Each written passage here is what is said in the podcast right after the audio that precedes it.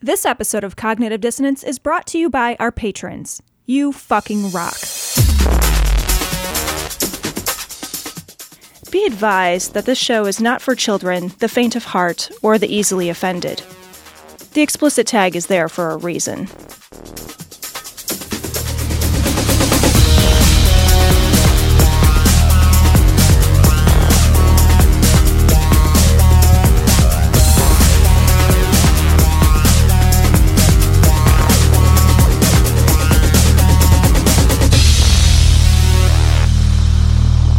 Recording live from Glory Hole Studios in Chicago and beyond.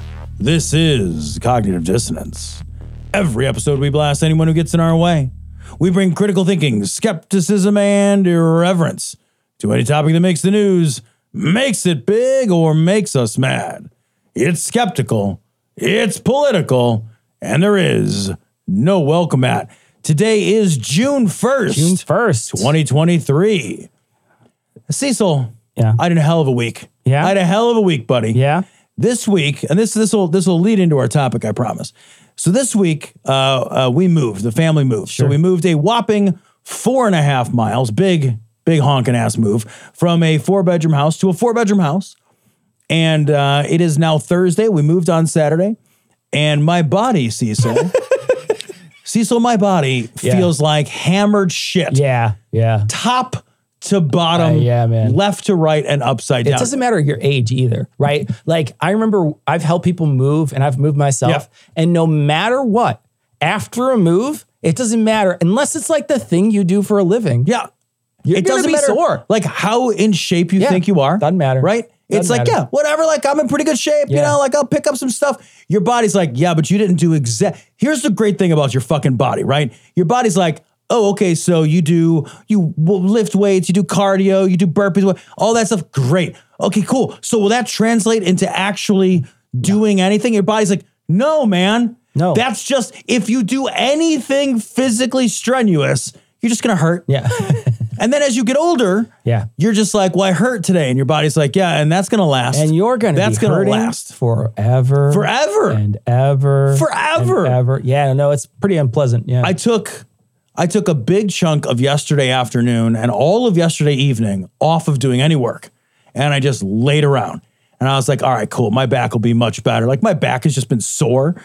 I woke up this morning and I did that thing where you wake up and you're like, I can't stand all the way up.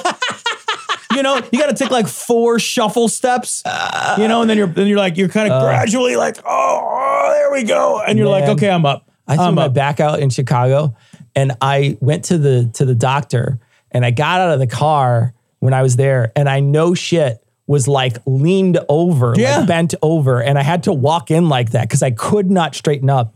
And I came in and he's like He's like, you 100% need muscle relaxers. and so he was prescribing muscle relaxers. He's like, I don't want you to go to a pharmacy. He's like, we have a pharmacy in the building. I want you to walk across the hall. I want you to take some pills. And then I want you to like figure out how to Right. get home, get your car later. And as soon as I took them, maybe 20 minutes later, I was like, oh, I could stand up again. Oh, it's like, oh, it's amazing. It's so, because man, Fucking hell, man. your back hurting Yeah. is the worst hurting. It's the, it's like, it controls all of the pieces. Everything. It's like, yeah, everything. it's like, like, I know, like all the other, like this is old man yells at cloud radio. I know it. Yeah. But it just it absolutely cracks me up that like you think you're building some kind of like functional resilience to work. yeah. And what you're doing instead is just teaching your body that this exact kind of work is acceptable. And the rest of it, literally, no. if I grab a spatula funny, Yeah. your body's like, that hurts forever now. Man. Well, what's funny is I can I can uh you know work out on a cardio machine for a long time or whatever. Yeah. Can row, I can bike, I can I used to be able to run. I, I haven't run because my my leg hurts me now, but I used to run and I could do all those things. Right. But like whenever I would climb stairs, I'd be out of breath. I do- And I right. would be like, why am I out of breath? I can like literally ride at an intense pace for hours. But Yes. as soon as you get to this thing, you're like, no, I do just climbed up two flights of stairs and I'm out of breath. Dude, I'm I'm not even exaggerating.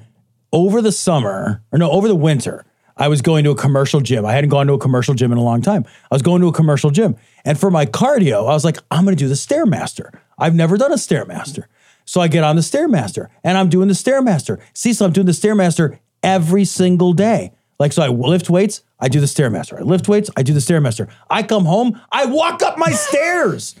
And I'm like, and I'm like, why? What? I did what is I that? did the work that it right. said. I did the same thing. And it's like, yeah, but your body's like, yeah, but that was a Stairmaster. It's And okay. are- yeah. It's This all is- bullshit. This is Stair original. Right. this is OG Stair. I think it's just, I think it's, I think at a certain age, my body's just mad at me all the time. yeah. And it's just like, dude, just relax and understand you're going to hurt. Yeah, yeah, You're no just going to hurt all the time. No matter what.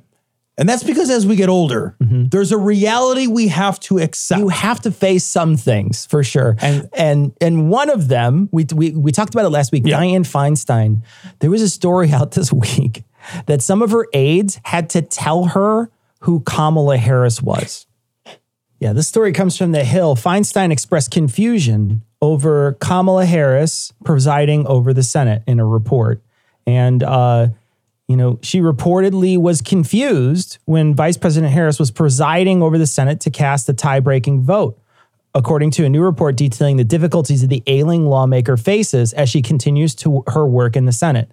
Uh, and so it was a new report from the New York Times. This isn't like a this isn't like Bill said this, right? This is Right. this is the New York Times. and this event took place last year, Yeah. before her most recent troubles, right? So the the Harris example reportedly took place last year and illustrates the difficulty that Feinstein has had recalling at times the basics of how the Senate operates. Yeah. And I get that the Senate's operation from a rules perspective is full of arcane Sure. minutia, Sure. right? And and that McConnell has been the master of that arcane minutia and that maneuvering for a long time. But knowing who the tie-breaking vote is, that's some civics class shit. and and, and That's civic shit. And you know, she's she is coming under fire because she just doesn't feel like she's all there. And we talked about it last Yeah. week, and we got some pushback from some people who called it ageism. Um, and there were some people who were upset about the things that we said.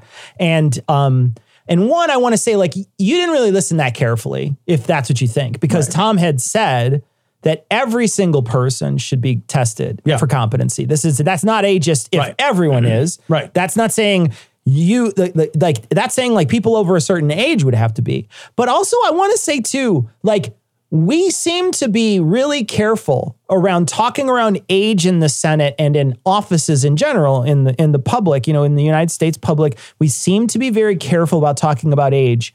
But there are many age requirements for Yep. office. So age is on the table at in, in every single one of these the other way, right? Right. You got to be 30 to be a senator. You got to be 35 to be the president.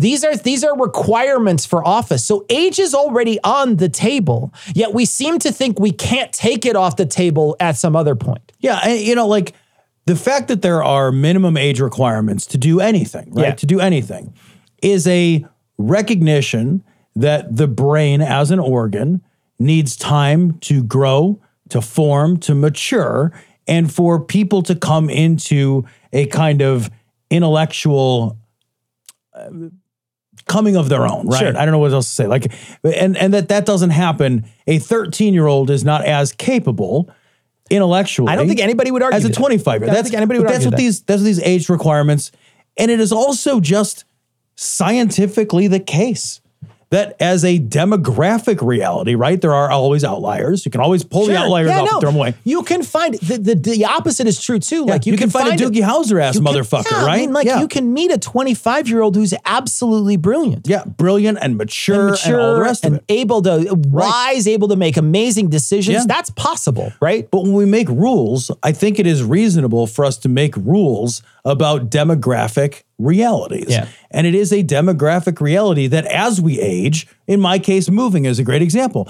As I've gotten my body at 45 hurts more after a day of moving than it did at 25, right? It just does. As I get older, my memory will change. Yeah. My memory will change. That is a truth of how our brains operate and how age affects our ability. Age affects abilities when we're young, it affects abilities as we mature, and it affects our abilities into our later years. I think it is perfectly reasonable for us to not put our head in the sand Yeah. and to say some shit is real fucking important, like, I don't know, governing the goddamn country. And if you're going to ask, if you're going to ask to hold that position, if you're going to beg, plead, cajole, exactly what it is, yeah. lobby Yeah. for the, you to hold that position, you have to go through extraordinary efforts Yeah. To gain that position of trust. I think if you're going to go through all of that, it is perfectly reasonable for you to be for you to have to pledge back to the people that are voting for you that you are competent and to demonstrate that competence. And I think you should have to do that at every age, at every level, because age matters. Age does have impacts Yeah. on our brains, our recall, how swift we are. And if you're 90 and you take that test and you crush that test, bully for you. Awesome. Love it.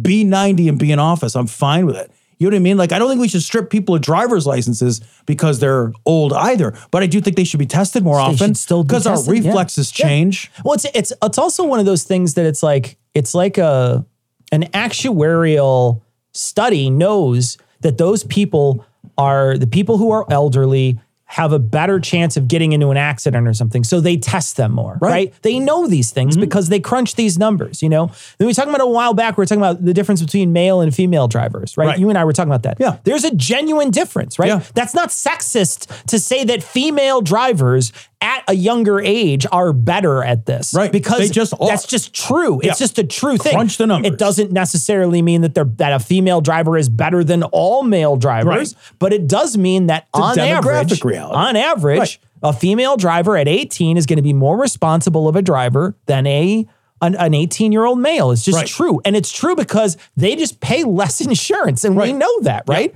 The same thing goes for, for this sort of thing. We know that, you know, your competency does start to go down. Does it go down for everybody? No, No, it doesn't. Does it go down at the same rate? Listen for to? Noam, Noam No. Chomsky speak. Right. Noam Chomsky is still very smart. Listen to that guy talk. Talks real slow now. Yeah. Talks like that tree on fucking Lord of the Rings. but he's still real smart. Like Right. he's still real smart. It's not like he lost that. So you can go listen. That guy's in his 90s. So he's a smart dude. It's not Yeah. like he's a he's an idiot or he's, you know, at least the stuff I saw, and I don't know how recent it was, but it was relatively recent. I mean, like I say, he's he's up there in age, Yeah. but he's still whip smart. There's plenty of people who are up there in age. Bernie Sanders is a great example. Bernie Sanders is Bernie not a young Sanders man, is an older man. sharp as a he's fucking still tack. sharp as a fucking tack. That Yep. guy. He's just 78, 79, something like that. Older man, still ready to go. So there's plenty of people out there that I think can fit it. And I think you're right when you say we need to we need to pay attention to that sort of thing. I also think too, you know, we we didn't talk about it as much, I guess, on there, but we are 100% for term limits. Like I think Oh my both God, of us yeah. are like A super per- 100% for term limits. We've talked limits. about term limits Yeah.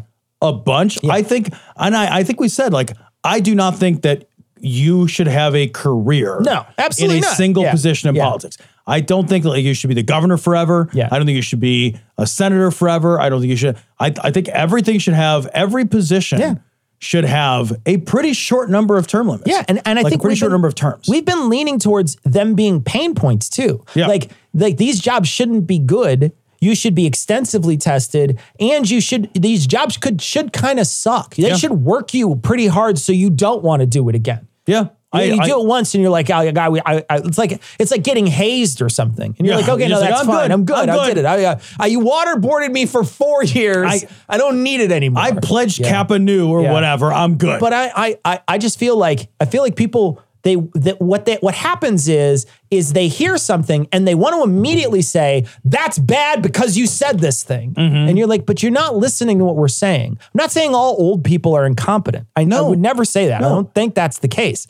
But I definitely think that Dianne Feinstein, like the rest of those people, I agree with you, should be fucking tested. Yeah. In some way, a competency test of something. And like I said uh, last week, because I I because I mean this, like I have people in my life that are young people that have had events and medications and things that have happened, and their competency has changed. Yeah.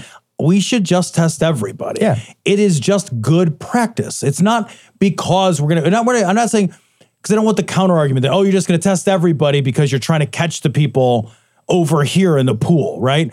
What I'm saying is that our brain is a meat organ. It's just a fucking meat organ, but it's the one that we're relying Yeah. on in order to do this work. And it's deadly important fucking work that needs to be done.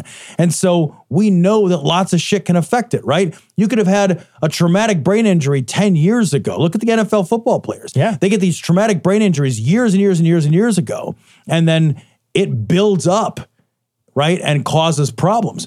So we should just be on the lookout for competency Yeah. lapses. Yeah. Because so many things can cause Yeah. lapses in competency. Absolutely. And we should just be like, hey, you know what? If you're going to do really fucking important work, let's double check Yeah, and make sure We don't- every year that you're capable of that work. We don't treat it like it's important enough. And I We think don't, that's man. the real exactly problem. right. That's the real problem. You're exactly right. Speaking of incompetency, Tom, Oh my God. Let's talk about Marjorie Taylor Greene. Marjorie Taylor Greene, the story is from The Insider. Marjorie Taylor Greene, who's raged about drag queens for months, is defending her boyfriend over an old video of him donning drag in Dallas. And they both they both shared it.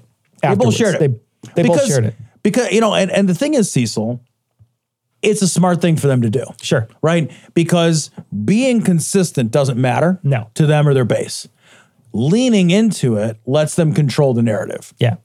And so we're at the place, I know we talked about this before, but there are no more gotcha moments left. They don't You exist. get 'em. They don't exist. What are you going to do? You get, you could you could literally get these people doing and saying the most egregiously awful shit on camera. And we know this because it's happened. And it does not matter. Matt Gaetz is credibly accused of child sex trafficking with his 17-year-old girlfriend that he brought across state lines. He's credibly accused of being a fucking statutory rapist. And he got reelected. Got reelected. And nothing's gonna happen to him. Nothing's going to happen to him. Did you hear about that? That uh, is it Paxton or Patton, the guy from Paxton got impeached. Did you hear about this though? Yeah. You know why he got impeached? He got impeached not because of the things he did. Money. He got impeached because of money, but Yep. then he also got impeached because he was he, he in some way was sharing the blame with other Republicans that were down there, right? Before they could separate themselves from it. They knew he did Yeah. all kinds of crazy shit. It's not like they didn't know he did this shit. They knew he did this shit. They knew it 100%. For years. There wasn't it wasn't a gotcha moment. He was he literally let someone look at class like FBI documents about the case that is going after that person. So this this rich person knew the FBI had a case against them. This guy, this this attorney general from Texas, let that person look at these classified documents about like, you know, his you know, documents he should never Right. see that basically lay out some of his case. And he saw them and then donated $25,000 to this guy's fucking uh, uh, fund of like like uh, po- uh, his political fund, and then he used it to like redecorate his kitchen or something. Yeah, man. I mean, it's like it's the most egregious use of power that you could possibly imagine, other than like just shooting someone in the middle of Fifth Avenue, right? I mean, it's an abuse of power like you wouldn't believe, and they all knew it happened. But what happened was is he he let some people go because the the, the whistleblower came forward and said this is terrible, and he fired all the whistleblowers. Fired them Right. all Yep. retaliatory firing and then they sued him and then he settled and then came to the co- the court and he was like I want you guys to settle for me I need you guys to pay it and that's when they were like nah man Yep. we're impeaching your ass and they they did it because they knew that the egg was going to fly from his face to theirs Yeah, that's and that's right. the Yep. only way that there's ever any consequences on that side is if the egg flies far enough off their face to hit someone else splatter everybody. because it won't if if it's I mean they could be fucking bukkakied in egg.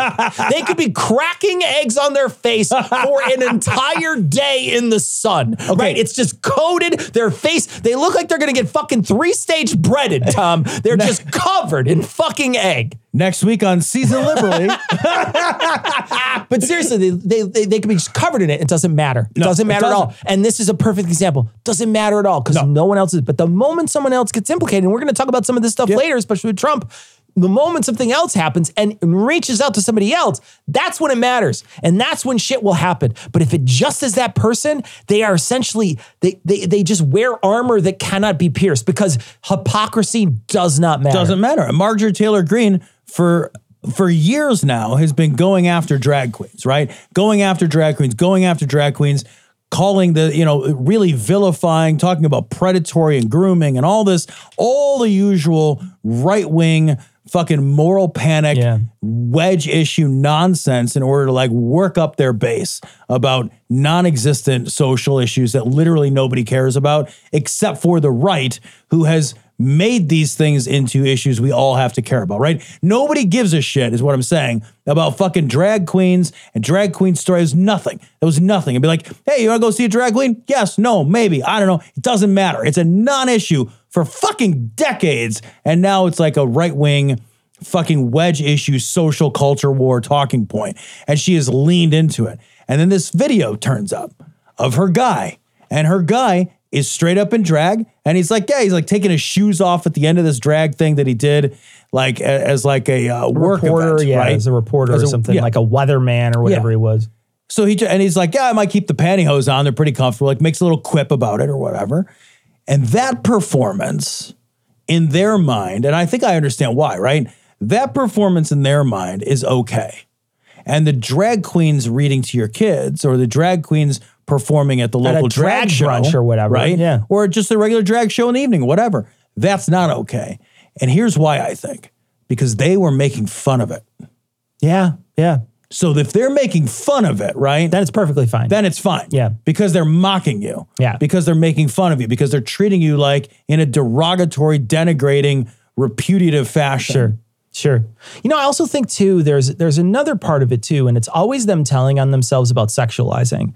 And I feel like they sexualize everything. Yeah, man. And so the, the when they see a drag queen, then they immediately sexualize the child and they sexualize the drag queen. Yeah. And both of those things are upsetting to them. So they have to do, I mean, we know they sexualize children. We know they do this Yep. because they have purity balls, man. Yeah. These are little kids. These aren't, uh, these aren't teenagers even. man. The These left are- isn't doing These this. are little babies. Yeah. These are six, seven year old kids. A six or seven year old kid is a baby. Yep. That is a little thing. It is a a tiny tiny, tiny little person. Yep. It is a very, very unformed human being. It is not a sexual being at all no, at that age. And they sexualize them. They pledge their virginity to their father at like seven. Are you fucking like like you tell on yourself man. all the All the time. time. All the time when you have these weird rituals about worrying about your child's sexuality at seven. Right. Like you do this to you. You're you're the one working yourself up Yep. about all this. You're the one who sexualizes everything.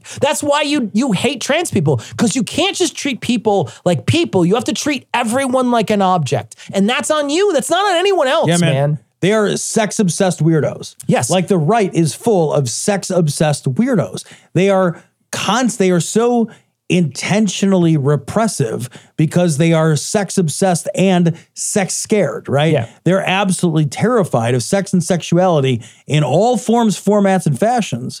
And they cannot stop thinking about it. Yeah. They cannot stop seeing every man, woman, and child as some form of a sexual object, Yeah. Either a sexual object of desire or a sexual object to be acted upon inappropriately. Everything is everything comes back to sex for these guys. Yeah. This is the the right are the people that can't watch a fucking Disney movie. They can't go out into the world Yeah. and engage the world in a way that is non-sexual. All of their engagements, Yes. all of Yeah. the rights engagements with the world have these deep, weird sexual undertones. They read sex and sexuality into like the most banal, nothing fucking events and movies and literature and you know everything for these guys is sex. It's just it's always it's all they're thinking about. Yeah. It's all they're fucking. It's, otherwise, because I like I see this, I see a drag show, and it's just like people having a fucking laugh. You know what I mean? Fun. They're It's, it's a laugh. themselves. They're doing whatever they want. That's what it is. Yeah. It's not like this. It's not this like fucking boner event. You know what I mean? Yeah, it's, it's like how not. weird is that, right? Like you Right. got to go there and turn it into something like Right. that. I I wonder too. I don't know if there's any oxygen here, but I wonder too if like the the left should really really start to be using the Bible to go after divorcees Oh, as a oh. way to be like because because because a lot of these people are prominent divorcees. Yeah. and I have no problem with divorce. I think divorce is actually a very healthy thing. Right. You know, there are people in bad relationships. They need to get out of it. I'm Yep. hundred percent for it, but.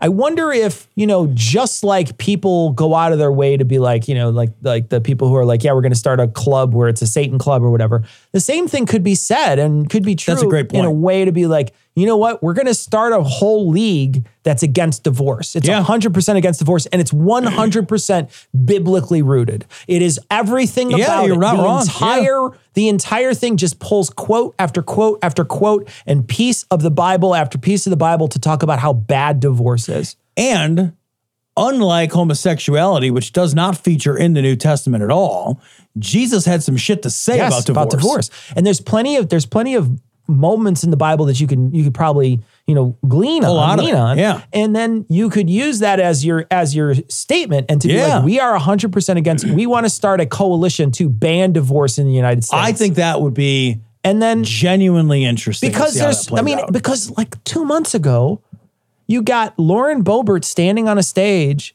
saying if you chase after Jesus your husband will chase after you and then she's divorced yeah, right. 2 months later Right. I Yeah. mean 2 months later she's divorced Yep. you know and I don't care. I don't care. That's why I Go didn't grab get a story, divorce. right? Like fucking do, get married tomorrow and divorce the. I don't fucking care. But at the same I don't time, blame it's a- anyone for divorcing Lauren Boebert. you it's know what a- I mean? Like, yeah, it's a 100%. hypocrisy thing, Right. though. Uh-huh. You know, where you're It just like, like you're selling yourself as this person who's biblically rooted. Well, you know, and, and you're selling all these other things that are biblically rooted. Mm-hmm. Yeah. And if you can knock down one, and I don't know if it works, right? Because we talked about, you know, having a satire group that might backfire. So I don't know how well that works, but there was something that, that occurred to me, especially with her and Boebert, where it's like, you know, they're all like your religion also says bad things about divorce, and you don't seem to care Yeah. about that. You're very selective about that. And the problem, Cecil, is that for you and I, we would see that and see the contradiction. And then as a result of the contradiction, we would ask deeper questions about the foundation Yeah. that undergirds that, right?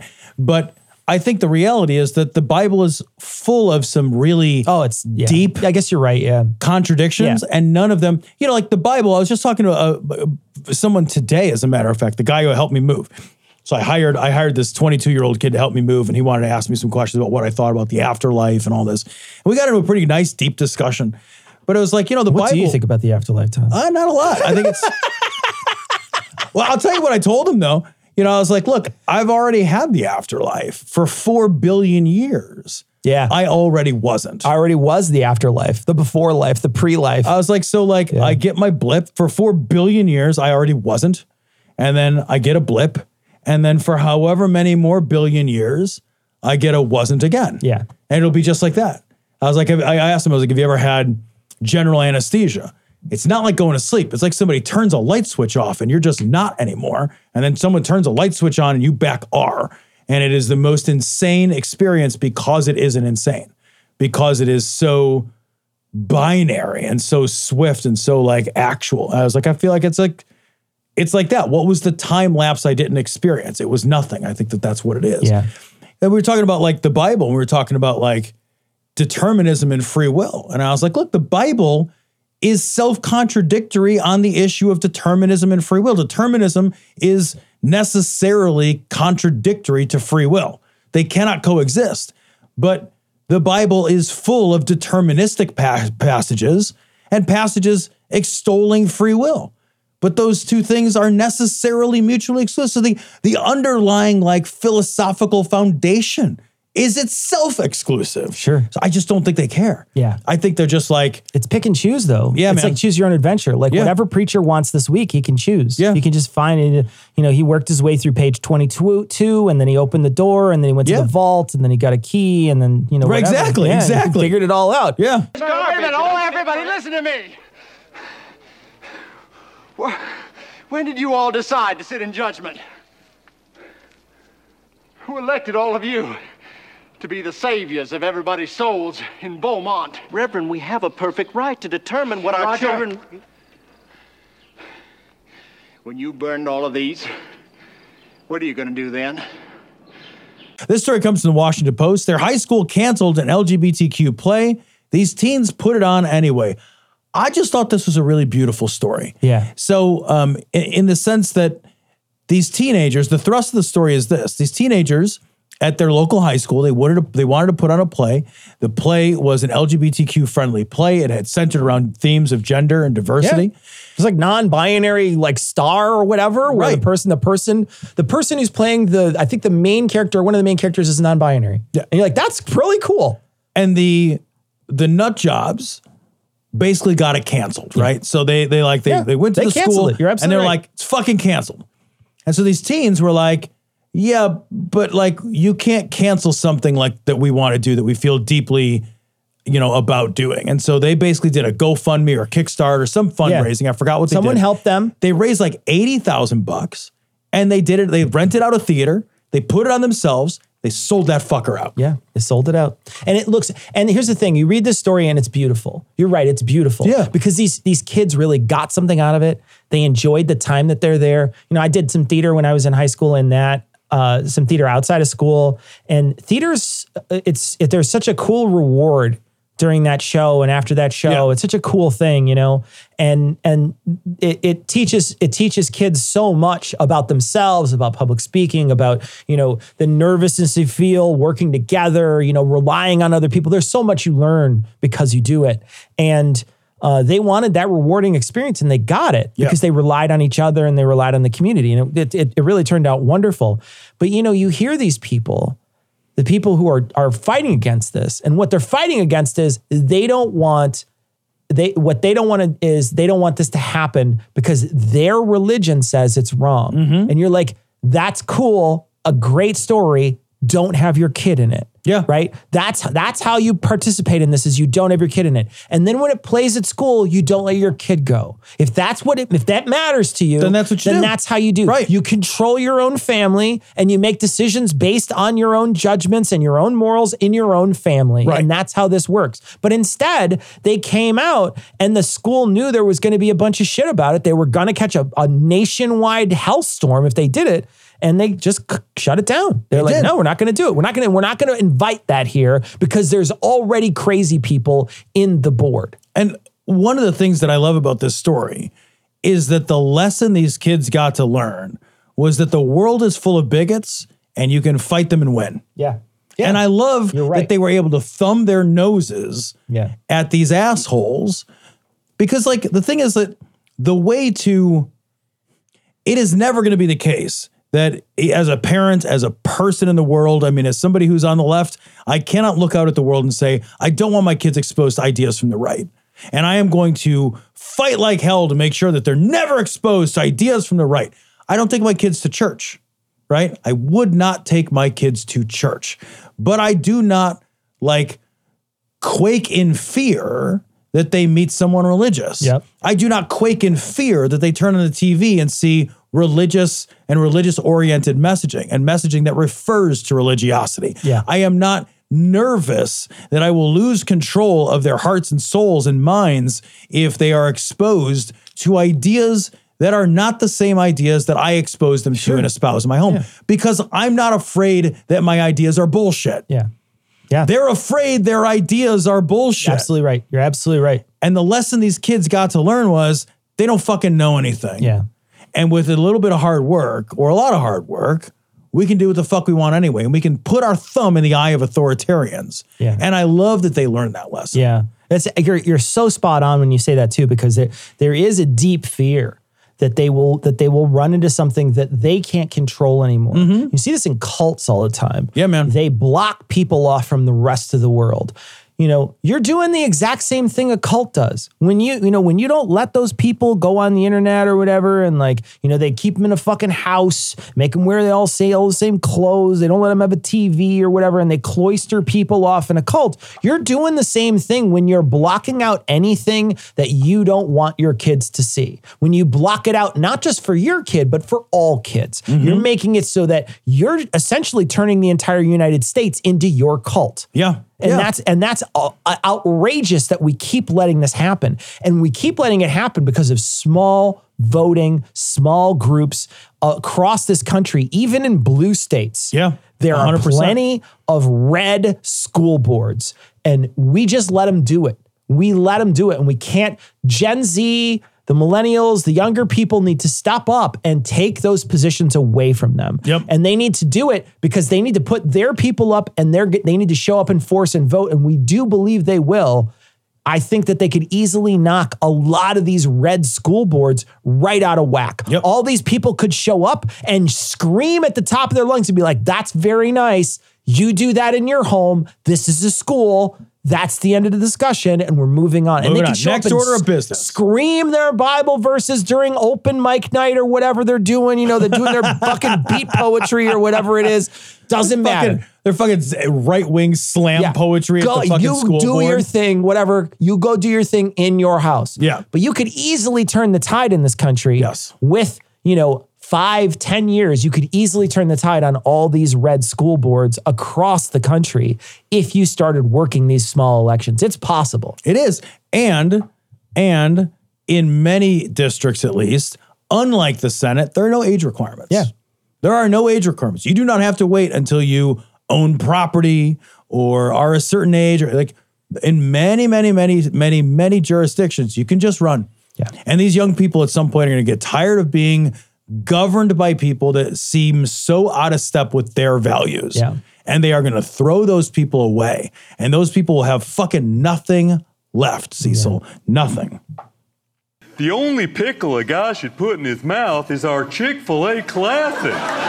Yum! You made your point. We get it. Thank Ladies, if you want to toss a salad, make it our Southwestern char grilled salad with garlic and buttered croutons. you. Yeah, fine. Thank you, Chaz. Please. Hey, dudes, if you want warm nuts all over your face, there's only one choice our Chick fil A hot fudge sundae. Yeah! Stop. Stop right now. Hey, if you want hot meat stuck between two Okay, buns, covered in sauce, the way God meant it to be enjoyed, it's Chick fil A or the flames of hell. All right, Chaz, the intolerant Chick fil A chicken. Eat up, you godless sodomite. And Tom, they're not even going to have their, their terrible chicken sandwiches left. They're not. The story's from Gizmodo. I love this. Right wingers consider fully canceling their once holy Chick fil A. So, Chick fil A has long been boycotted by the left. Uh, Chick fil A is a fervently right wing uh, Christian organization that discriminates and donates money to further the discrimination Yes. against LGBTQ people. They said they stopped and they didn't. They lied. Yep. They And- said they stopped. There was a year, like a while ago, they stepped up, said we stopped. Yep. We don't we don't do that anymore. And then people dug and like, no man, you're no, still man, you still do. doing it. Yeah. What they did is they funneled the money one step further. Yeah, different different direction. Yeah. Yeah, they funneled Yeah. they funneled the money, but they are they were shitting enormous amounts of money into anti-LGBTQ causes, right? Because they're a fervently that's why they closed on Sunday. They're Yeah, a fervently they're a religious organization. right-wing Yeah. Christian organization, right? But now the far right is all fucking worked up about Chick-fil-A because Chick-fil-A has the most milquetoast DEI statement. Yeah, and a DEI person. Yeah. They, they like they're they've had a DEI person and a DEI statement for years. It's just that the right wing podcasters figured it out. See, that's the thing. It doesn't matter how long it's happened. There's a guy, uh, one of these pod, one of these podcasters or one of these one of these pundits on the right. Uh, I, I saw him tweet about the the UN Sustainability Development Goals about how evil they are and how it's communism or whatever.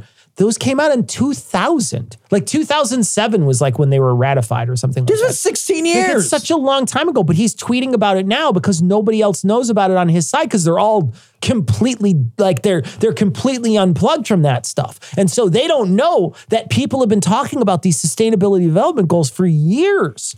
Dude, in that amount of time, I've like I have a whole ass human being like Yeah. Finn, my son Whole ass went from being. not a person to Whole drives a car. being. Whole ass human being. Jesus Because they don't because they don't care. As long as they can get they can squeeze the outrage out about it right now. Right now, It doesn't yeah, matter right, how right, long it's been around. So I do want to read the DEI statement that's Oh. been on Chick-fil-A's page. This guys, this is how fragile the right is. I just want you guys to get your torches ready. Go ahead. get you. This is the fucking sharpen your toast. sharpen those pitchforks. nothing I need, you burger. get your, I need you to get your grinding wheels out, out. and your sharpening stones and just get those pitchforks nice and pointy.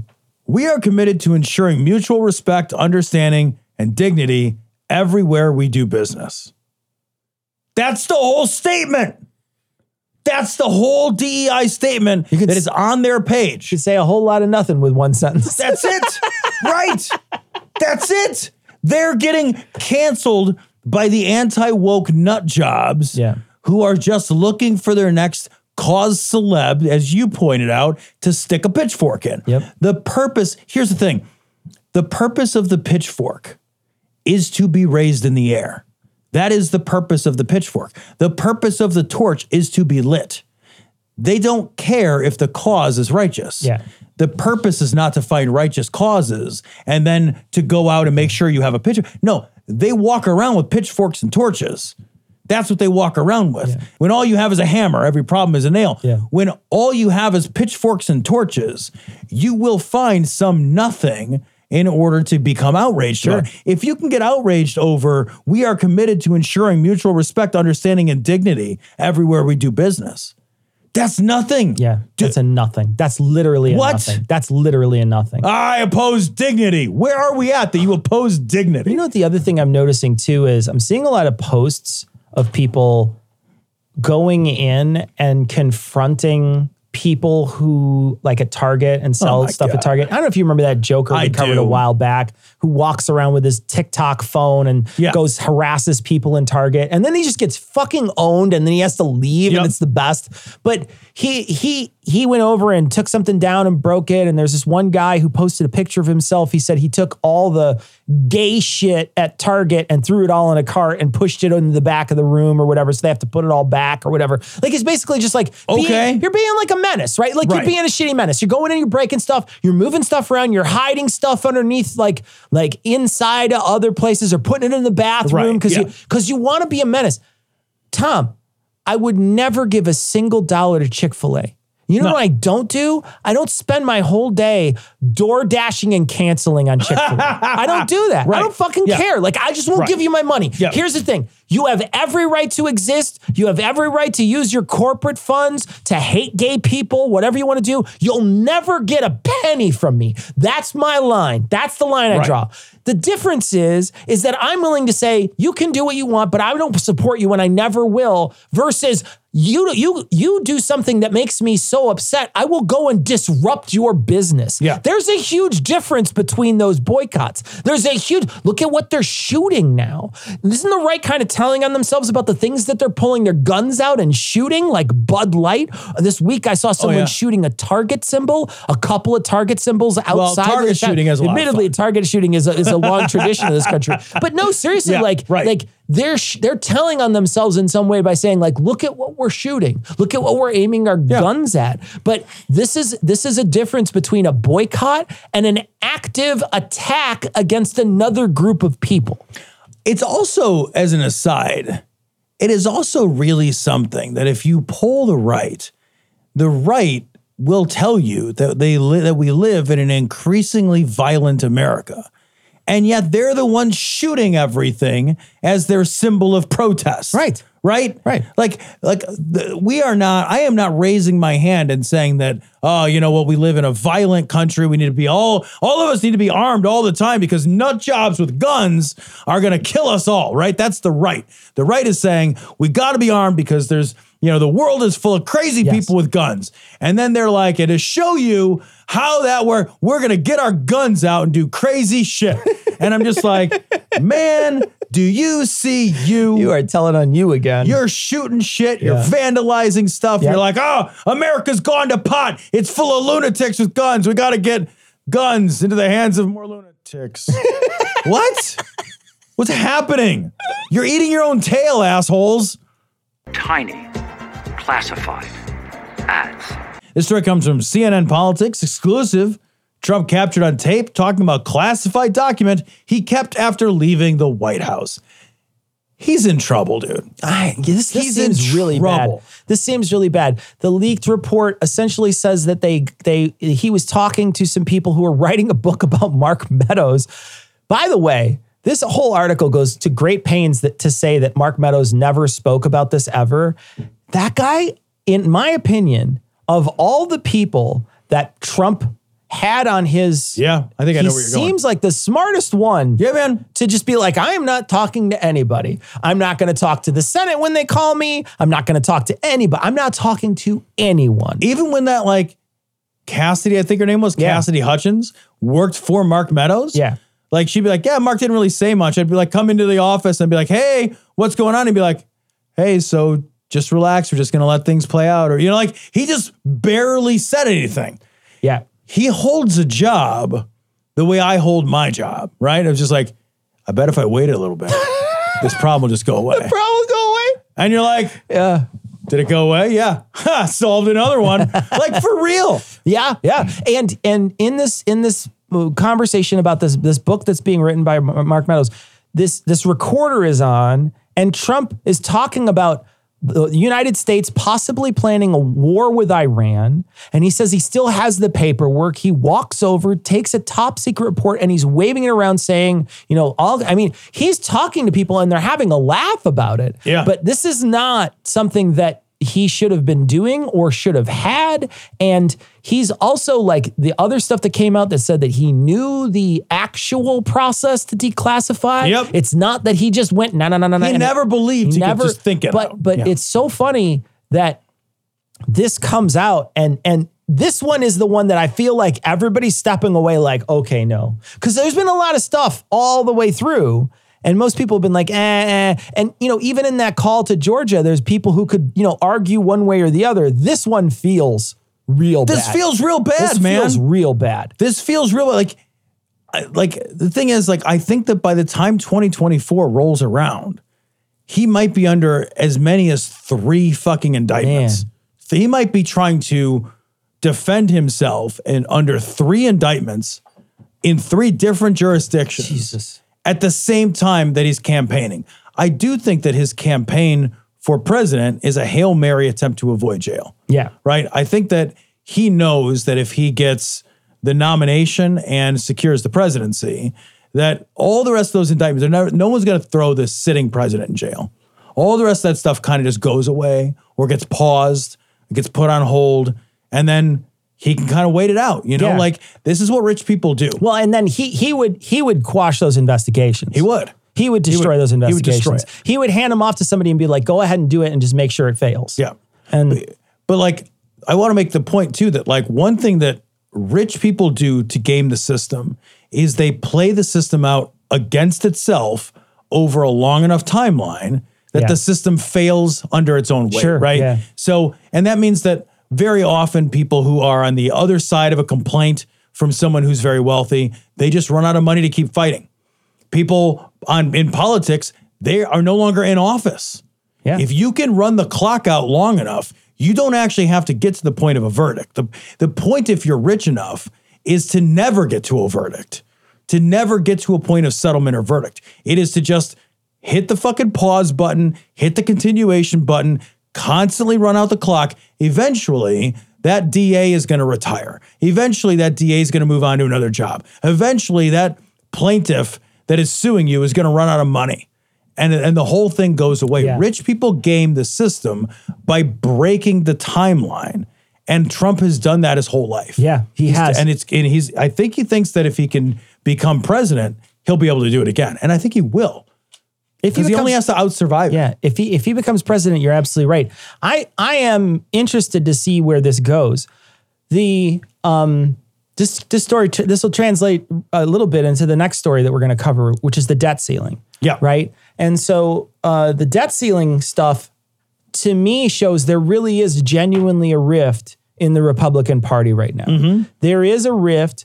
The the vote was voted on last night, I believe. Yeah. And there's there's Democrats who didn't agree because they took they because this should have just been the debt ceiling. Let's do it. The end. Yeah. It should be procedural. It should, and and it's not. What they did was they tacked shit onto it, and they shouldn't be able to do that. But they have control of the House by a um, slim but sizable enough majority where they can make demands.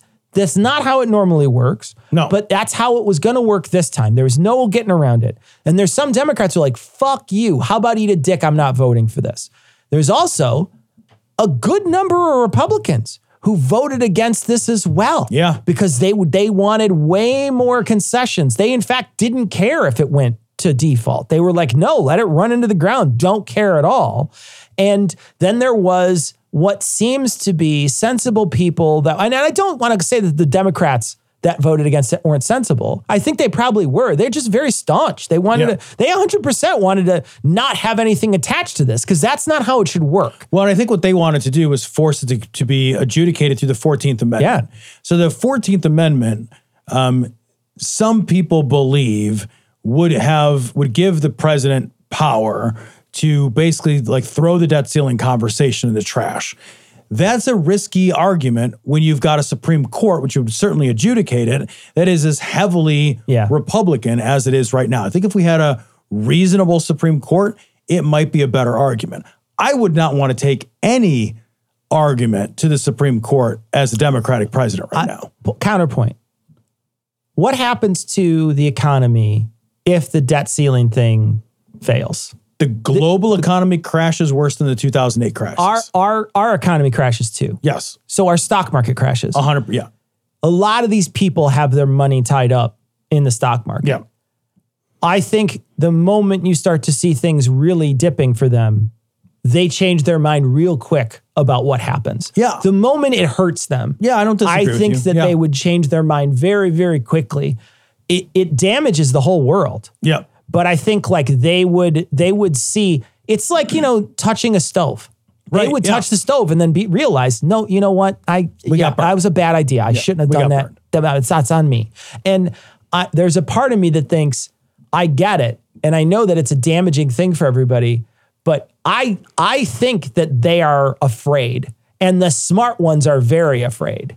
That's Yeah. what I think. I think the smart ones are very afraid. I think if you have any fucking sense, and I, and I want to do a real quick recap for any international listeners. So we do this, we're the only country that does this, right? So what we do in this crazy fucking country with our crazy ass system is we pass legislation and then later we decide how we're going to fund that legislation. So we pass a whole bunch of programs and rules and you know ongoing commitments that have a financial requirement to them.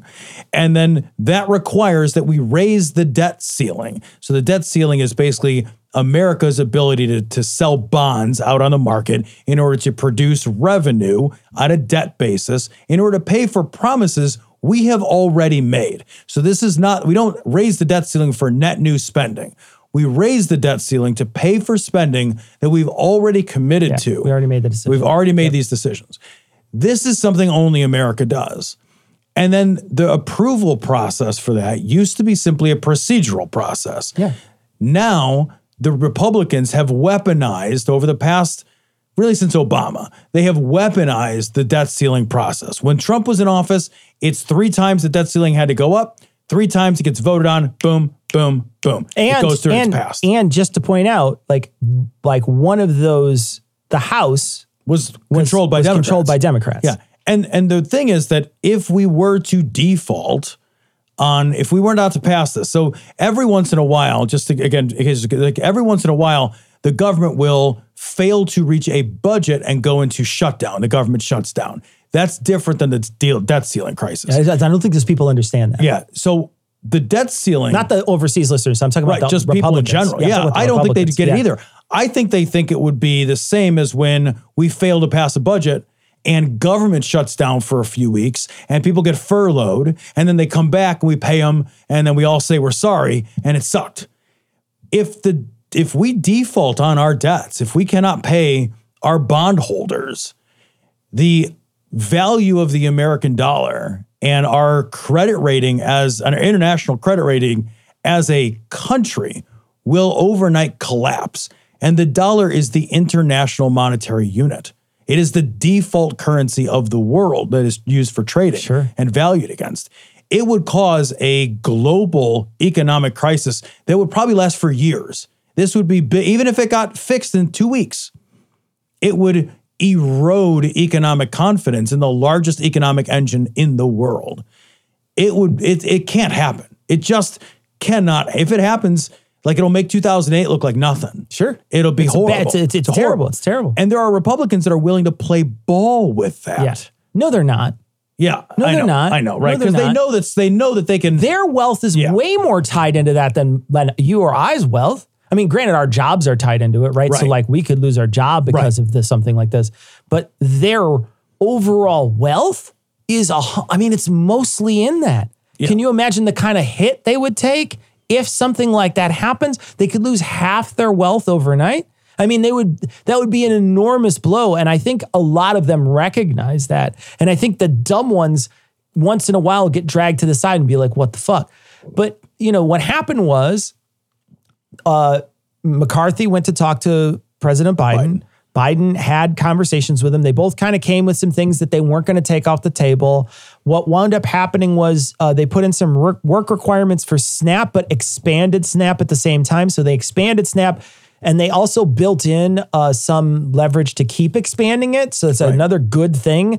Uh, and the funny thing is, is that he put the work requirements in knowing that they're probably going to pass these anyway. And Right. so like, you know, there's nothing you could do to sort of slow this stuff down. So he he sort of gave them things that he knew probably he wasn't going to keep anyway. There's nothing he could do about it. And and he, in a, in a savvy way, I think he negotiated he negotiated this position with them and didn't really give them a lot. And they kind of walked away without much, but some talking points that they could shout at their at the people who don't really know a lot about what's happening behind the scenes. And what happened was is McCarthy comes back after he's like and, and I want to point out just just very very short time ago it took him 17 14 times or something to get Yeah. voted in i mean So many a- times. this is a guy who is not well liked by every single republican right. he puts this to a vote and a lot of democrats and a lot of republicans vote for it but there's a big contingent of both sides that don't and i also want to point out too that they put in some rules to try to strip McCarthy and anyone else in the future of that position. And they put those rules in that people can start calling those votes. So I would watch for a vote like that coming from this far right portion Oh yeah. Soon to try to get him out of there. Gaetz even said, "I will, I will make it basically make his life hell." And I think one of the backdoor deals that probably got made was the Democrats would be like, "Okay, well, if they fucking try to vote you out of there, we'll just keep you in there or whatever." You know what I mean? And in a lot of ways, he's the lesser of two evils if he can get this stuff done because you'll never. If Marjorie Taylor Greene was there, Oh. you'll never get anything done. She's she's an She'll absolute burn it down. stump, and she'd burn the whole thing down. But she doesn't get it. She- Because yeah. you're exactly right. She, they, I, I, I just, ref- there is a, there's a howler contingent of dipshits that does not Yeah, understand. they won't understand. They don't get it. Yeah.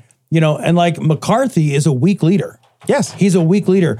I love, you know, I, I'm, I'm stealing from an article that I put in the notes, but like, I love that the right got outmaneuvered hard by a guy that they constantly deride as senile. yeah.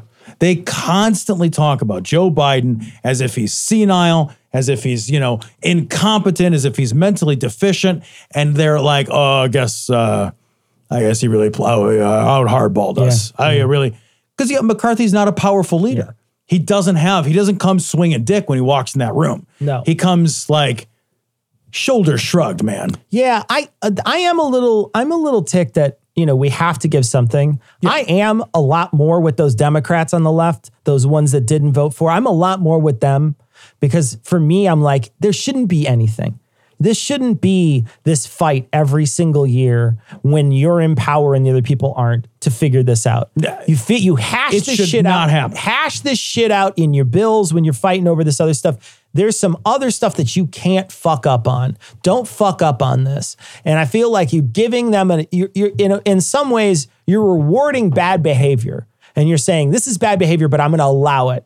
And then now you're just going to ask for that bad behavior every single time. And is, is this something that, w- that the Democrats are going to start to do? Are they when they hold the House they- and there's a Republican president? Are they going to start to hold the country? Because I don't want to see that happen from I don't our side at all. either, right? Yeah. I don't want to see that happen. And so I there's a big part of me. It's like, and especially when it comes to fucking with people's SNAP benefits, I'm like, fuck your face. Okay. Yeah. That money, there's nothing there. All they want to do is hurt people. Yes. That's all that money That's is. the Republican that's priority, is to hurt Literally their priority. They just want to hurt people. And that's upsetting because like they they're they're pissed about spending, but it's these tiny piddly fucking nothing spendings Yeah, well- that they're so upset about. And it's and it's because they just want to fucking hurt people. Yep. That's it.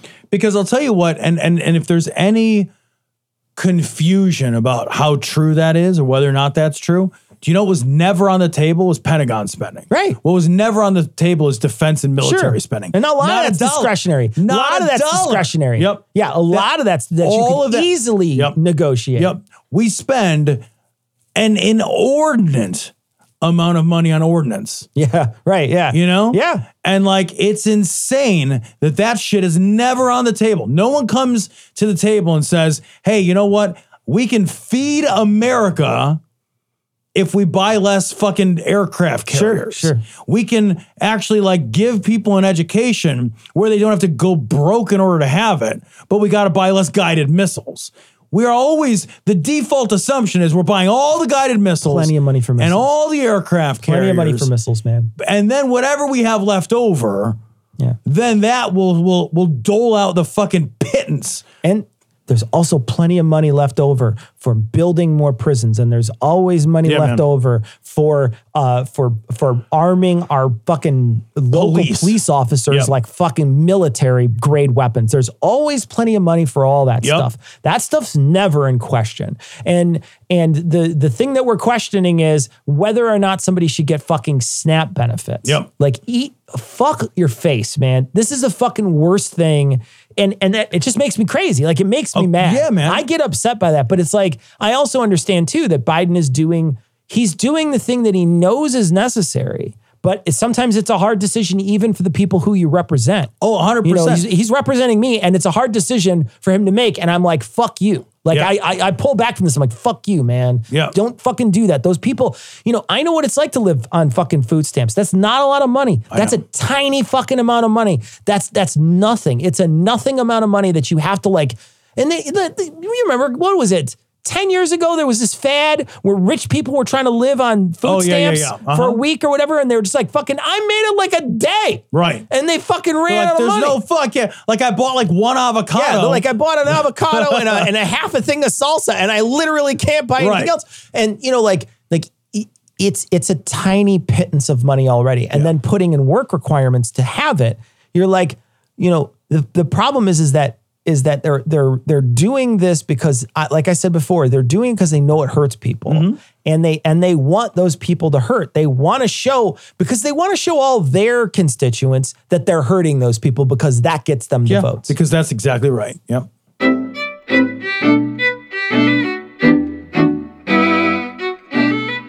All right, so that's going to wrap it up for this week. We want to encourage people if you like the show, uh, it's been a while since people have done that. Go to iTunes and rate the show. Uh, if you like the show, give it a good rating. It, it helps us get seen. So if you have an opportunity, uh, you can go do that. Also, if you want to check out Tom's other podcast it's called Dear Old Dads, it's available on iTunes. He teams up with Thomas Smith and Eli Bosnick, and they talk about stuff that dads do. I don't know what that is, but I'm sure it's great. Um, I'm teasing. It's a wonderful show. It's a fun show. It's a wonderful, heartfelt show uh, where uh, they have there. There are three guys that tell you their opinions on dadding, and it's really great. If you want to catch my uh, my cooking show, I release every Friday, season liberally. You can go check that out as well on YouTube. Uh, okay, so that's going to wrap it up for this week. This upcoming Thursday will be a long form show. So patrons, Tom will read that to you. The two dollar patrons will get that uh, in the next day or so, and uh, and the the rest of everybody else is going to hear the discussion that we release on Thursday. So come check it out. This week we're going to talk about Christian homeschooling. It's a really interesting article. So come check that out on Thursday. Uh, but that's going to wrap it up for this week. We're going to leave it like we always do with the Skeptic's Creed. Credulity is not a virtue. It's fortune cookie cutter, mommy issue, hypno Babylon bullshit. Couched in scientician, double bubble, toil and trouble, pseudo quasi alternative, acupunctuating, pressurized, stereogram, pyramidal, free energy healing, water downward spiral, brain dead pan sales pitch, late night info docutainment. Leo Pisces cancer cures, detox reflex foot massage, death and towers tarot cards, psychic healing crystal balls, Bigfoot Yeti aliens, churches, mosques and synagogues, temples, dragons, giant worms, Atlantis dolphins, truthers, birthers, witches, wizards, vaccine nuts shaman healers, evangelists, conspiracy, doublespeak stigmata, nonsense. Expose your sides. Thrust your hands, bloody, evidential, conclusive. Doubt even this.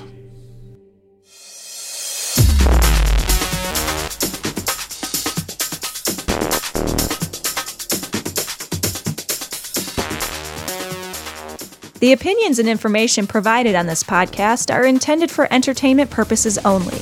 All opinions are solely that of Glory Hole Studios LLC.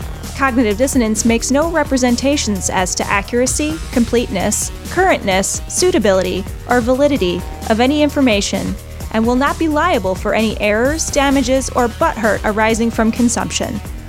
All information is provided on an as is basis. No refunds. Produced in association with the local Dairy Council and viewers like you.